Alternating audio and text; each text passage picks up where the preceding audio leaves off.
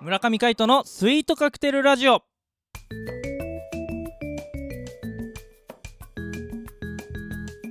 スイートカクテルラジオ始まりましたこの番組はミュージシャンの村上海人とデザイナーの馬場翔一が音楽とデザイン時々何かについて語り合っていくトーク番組ですこの番組へのご意見ご感想などはメールまたツイッターの公式アカウントよりツイートメッセージなどでお送りください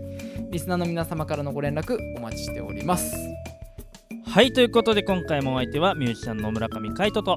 デザイナーの馬場翔一でお届けしますよろしくお願いいたしますお願いします10月9日水曜日ですはい水曜いやーだんだん涼しくなってきましたよねそうですねなんだかこう夜と朝がね結構寒いんだけどねそうなんだよねあー昼間暑い暑いだうんあのー先週の土日6日、はえいー5日6日は暑かったじゃないですかうんで月曜からだんだんとね寒くなってきてうんそうなんだまあ水曜日どうなってるか分かりませんがはいはいでもなんか週末にかけてですねなんか台風が発生してるみたいでうん19号ですねはいまあそちらもちょっとね対策しつつね頑張っていってもらえたらいいなと思っておりますがはいバッチョさんはいかがですか僕はですねなんだかこう横浜南にですねはい横浜南って僕ら僕が住んでるところのはい近くなんですけど、南地区っていうのはまあ杉田とかねはいあのあの辺なんですけど磯子まだあったりシーサイドとかねなんだったりとかねそそのうそ辺うでそうねそうシーサイドもあるんですけどねそのシーサイド沿いにねあの新しい施設ができたんですよお南部市場のところにおえーブランチ横浜南南部市場みたいな感じの名前の場所があってですね、何それえー商業施設へえなんか野島電機とおう AB っていうあのスーパーマーケットうんとあとなんかそのなんでしょういろいろ商店がね中に入ってるんですよ葉山コーヒー店とかなんかねちょっと田舎のショッピングモールみたいな感じのおーおー施設なんですけどそこにちょっと行ってきたりとかしましたよあらだってうん南部市場自体がもう市場だからね、あそこもねうんあんまり行かないけどねみんなうん今すごいよそうなんだうん、車もブワーって全部満席みた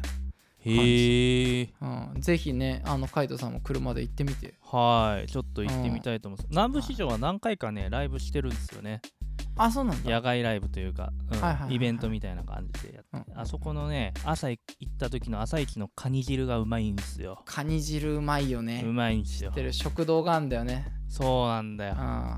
そうそこの知ってカるニ汁うまいんですようんぜひねあ朝行った方がね楽しいかもうん朝いいね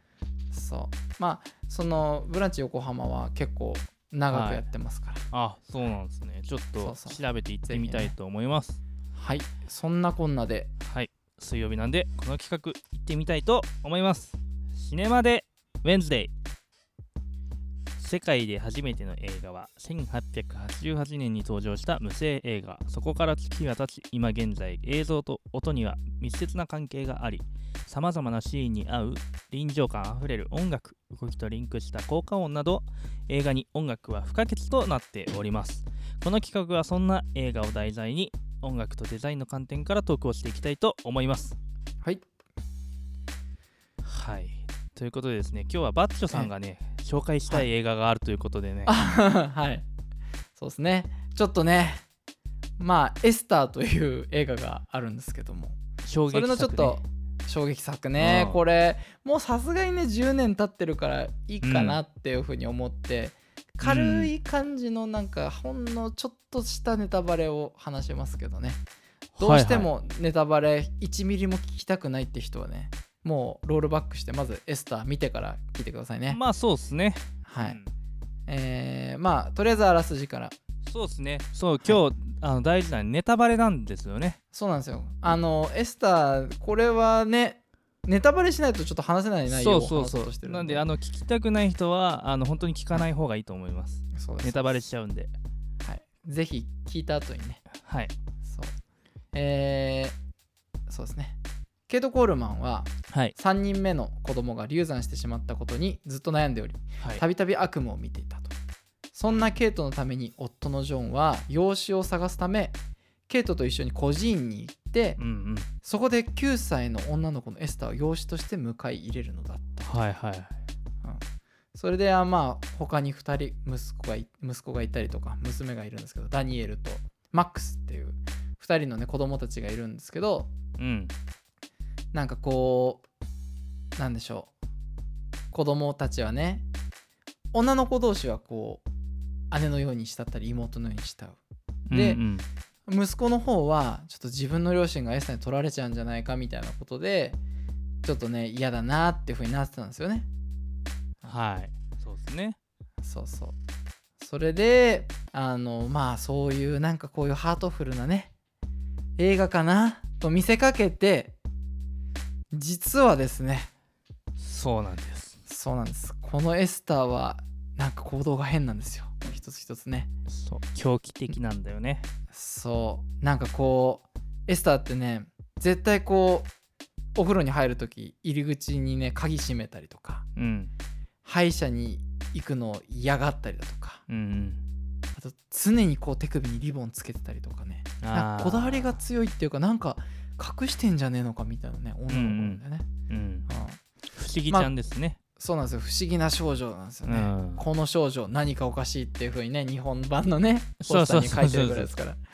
そうまあそんな感じでですねここからネタバレなんで気をつけてくださいね、はいネタバレです、えーっと実はこのエスター9歳の少女として受け入れられたんですが はい本当は33歳なんですねあはは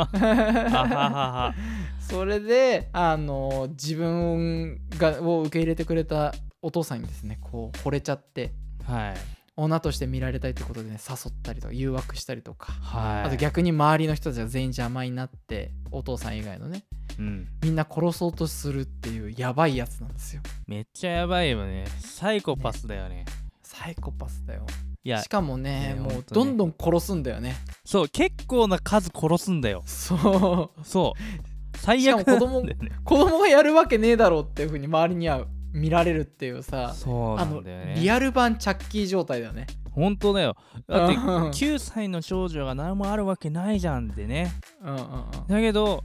本当はそうすごいことやっててで、うんそれがさ子供は分かってんだよね、うんそのあのそう兄弟がそうそうそうそう見ちゃってんだよねそうあとは共犯にさせられたりとかねそうそうあそうそうれゾクゾクするよねあれはやばかった仲良くしてたはずのさ妹に対してさ、うん義理の妹に対してさお前あいつの足へし折ってこいみたいな感じの、ね、そうそうそうそうそうそうそうあったあったこんなことしていいのいいのいいのみたいな風な感じにしてねうんそそのかされてあれねはやばいよな共犯で殺しちゃうんだよねねいやもうほんとやばいと思って、だからあのね映画を見てあんま気持ち悪くなんないんだけど、あうんの映画だけはねちょっと気持ち悪いもん結構気持ち悪いよね、えーマジかよみたいなないわってそう思そっうてそうでもこうなんか引き込まれちゃうんだよねこれ最後どうなっちゃうのみたいなそうあの映画としてはすごい良かった、そうそう面白いんわかでるすよわかるその気持ち悪いって思わせる技法もすごいよねすごいと思ううんであの少女のさ、あうんの風貌もさ、あれは特殊メイクになるの、いやあれはね本当に11歳の女の子がやってたはずだよああそうなんだでもなんか、うんすごい形相だよねそうそうそうそうちょっとねあの蒸気を逸してるというかそうそうそうなんかちょっと違う表情してるねうんあれはねほあれが本物の顔だとしたらすごいすごいなって思う特殊メイクとか使ってないんだったら、うん多分こう表情でねそのうんなんて言うんだろうねそういう違和感みたいのを見せる演技してたんだろうね、ねすごいすごよいあれはう、ん、プロの仕事ですようんはまあなんでエスターの話をしようかっていう話になったかというとですね、い実はあのリアルエスター事件というのがですね最近起こったんですよね現実にね、起こっそうたみたいなんですよねびっくりするよね、大衝撃ですようん、カイトさんも知らなかったみたいなんですけどそうなんですよさっき今の今ま一緒でにねねうん、そうそうそうそうそそうう記事し見て、収録する直前に見ましてねはあもうもうふ驚愕ですよまマジでそのエスターは、いはい、あのー映画の方はこうパッケージからこうすごいこう陰気臭いというか、はいすごいこうそういう雰囲気を出してるからうんこいつなんか変だと思うんですけどうんうんウェブ上でそのリアルエスターの少女の写真が写ってるんですけどうんいや本当に少女だなって思うぐらい、そうだよねうん、なんかそんな年取ってないよなって思う本当にうん22歳ですからねそうえうんマジでみたいびっくりそうあの娘さんをですね本当に同じで養子として迎え入れるんですよ、なねそれで9歳だっていうふうに言われてたのに、実は22歳だったっていううんね、うんでちゃんとね殺しに来てるんだよねしかもうんね本当のエスターみたいにね本当ね怖いよねうんうまいそうそうコーヒーに漂白剤入れようとしたりとかあねあの寝てる最中に母親の背中刺そうとしたりとかあやばいよねしいね本当にこうやっぱきっとね旦那さんに恋しちゃったんだろうねかもしれないよねうんいや恐ろしい恐ろしいっすよこのリアルエスター事件リアルエスターって検索するとねすぐ出てきますからうん出てきますねうんでもい今悪いのは、この夫妻の方ってなってますからねそうそうそう逮捕されちゃったんだよね、そう、い育児放棄って言ってうん、ありえないよねそう22歳の育児放棄って9歳だと思ってたのに22歳だと判明したことから育児放棄したのにもかかわらずうんそれが逮捕につながったらしいですねいや本当恐ろしいですね恐ろしい